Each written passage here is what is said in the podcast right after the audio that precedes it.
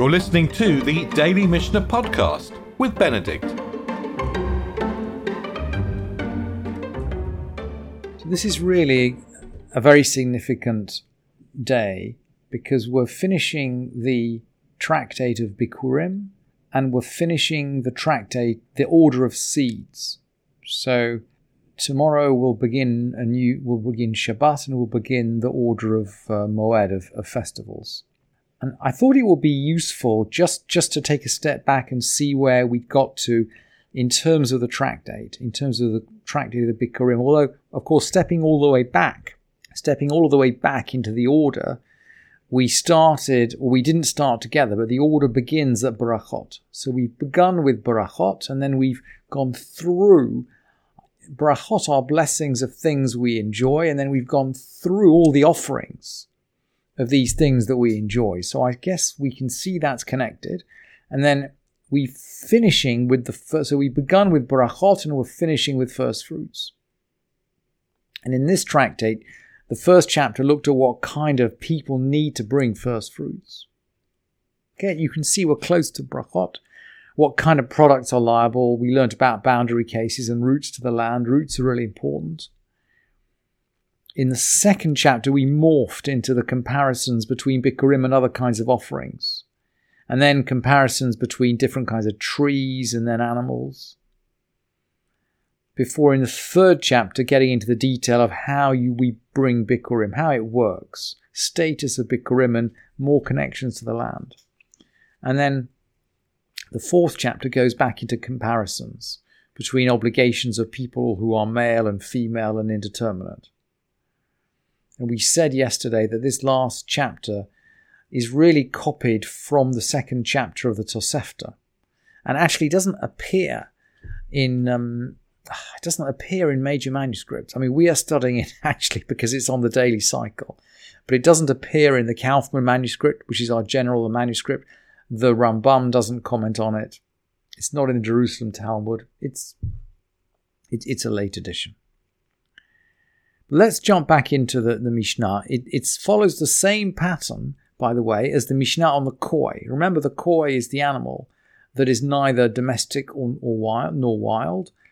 And the Mishnah then talks about ways in which it's like a domestic animal, ways it's like a wild animal, ways it's like both, and ways it's like neither. And we're going to follow exactly the same pattern.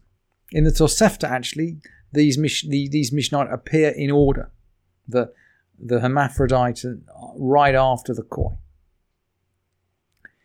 So yesterday we dealt with um, why the um, hermaphrodite is like uh, like men and why he's like or she's like women. And today we're going to ask the question: Keitzad shavela anashim ve lanashim? How is the hermaphrodite like men and women? And it's very interesting that the Mishnah I think of this Mishnah as very modern, and I, I, know it's not modern, and I know it's not connected with today's notions of gender fluidity, but in some ways it's very modern. And it starts by articulating what we might think of as basic human uh, rights or principles. Someone who strikes him or curses him is liable, just as in the case of men or women. You have to treat a hermaphrodite just with the same respect you treat a man or a woman. Someone who unwittingly kills him goes into exile. Umezin herag, and if on purpose receives a death penalty. Um, just like in the case of men or women. His mother, um, his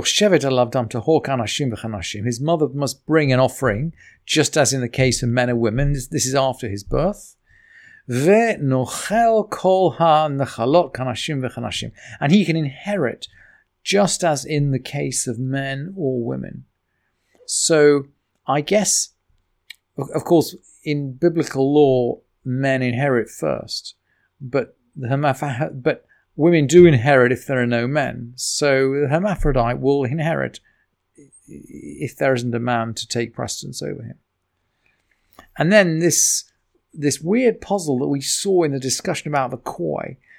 Um, remember that in this case the koi, the Mishnah says, "Look, what if someone says, uh, swears, I'll be a, a nazir if this animal is neither wild nor domesticated. And the, the Mishnah comes back and says exactly the same thing. Ve'imamar hareni nazir shizaish v'zeisha. If someone says, I'll be a Nazir if this is a man and a woman, the Bartenura here, by the way, translates and a woman as or a woman. A man or a woman. And that makes more sense. And the Mishnah of the Koi that we looked at actually had man or woman, I think, in the Kaufmann manuscript. Anyway, someone says, Here I'm going to be a Nazir if this is a man and a woman or a man or a woman. Hareza Nazir. He is a Nazir. And generally, the halacha is that we treat these vows strictly. So, in an, in an indeterminate case, like someone who has both male and female organs, if someone makes that vow, we are going to interpret it strictly. And we'll see the next Mishnah that if he makes exactly the opposite vow, we still call him a Nazir. That's the fourth Mishnah. And then we ask, Keitzad no anashim anashim. In what way is he different? Is he not similar?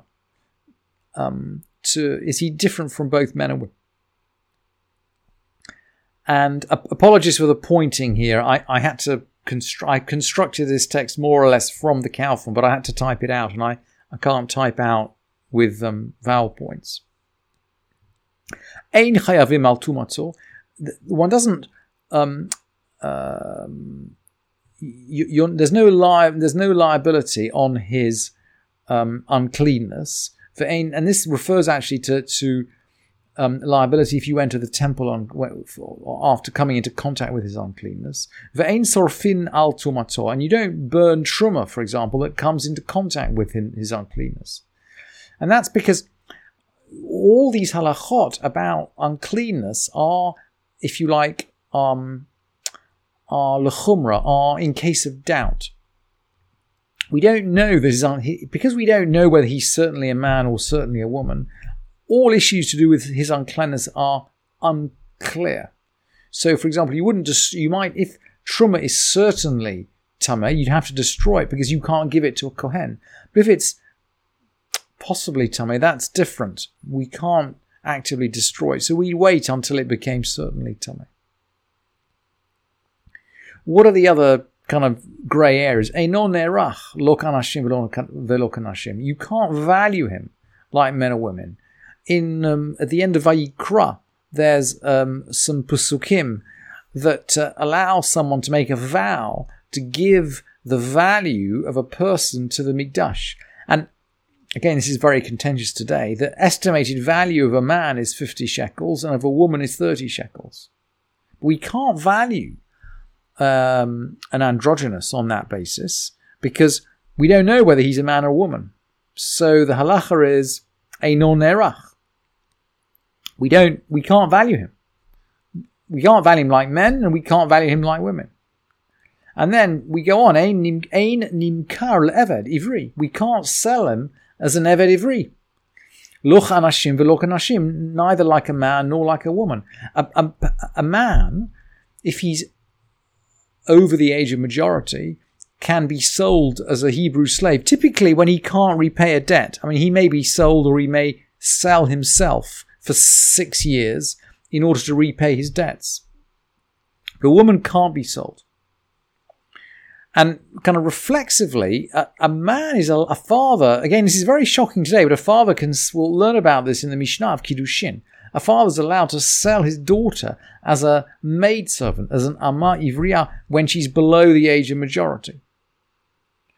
So, this idea of selling someone into slavery, into Hebrew slavery, by the way, applies to men when they're adults and to women before they're adults.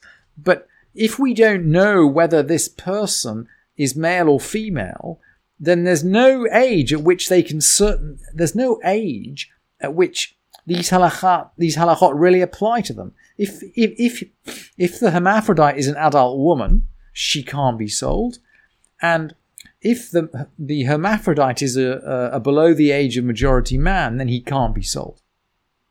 So That's why the Mishnah says, Ein nimkar le'eved evri. Uh, uh, whichever way you work it, you can't do it. You can't sell them as an eved ivri. And then a reflection of the previous Mishnah of Imamar Hareini Nazir Shazeh Lo Ish Velo Isha. Exactly the opposite from the Mishnah above. If someone says I'll be a Nazir if he's neither a man nor a woman, then he becomes a Nazir. It seems that making this vow to be a Nazir turns you if you basically triggers um, triggers Nazirut, it, it, it sort of triggers a positive outcome, whether you make it one way or the other with regard to an androgynous, a hermaphrodite. And then Rabbi Yossi concludes, androgynous bria bifnei atzma.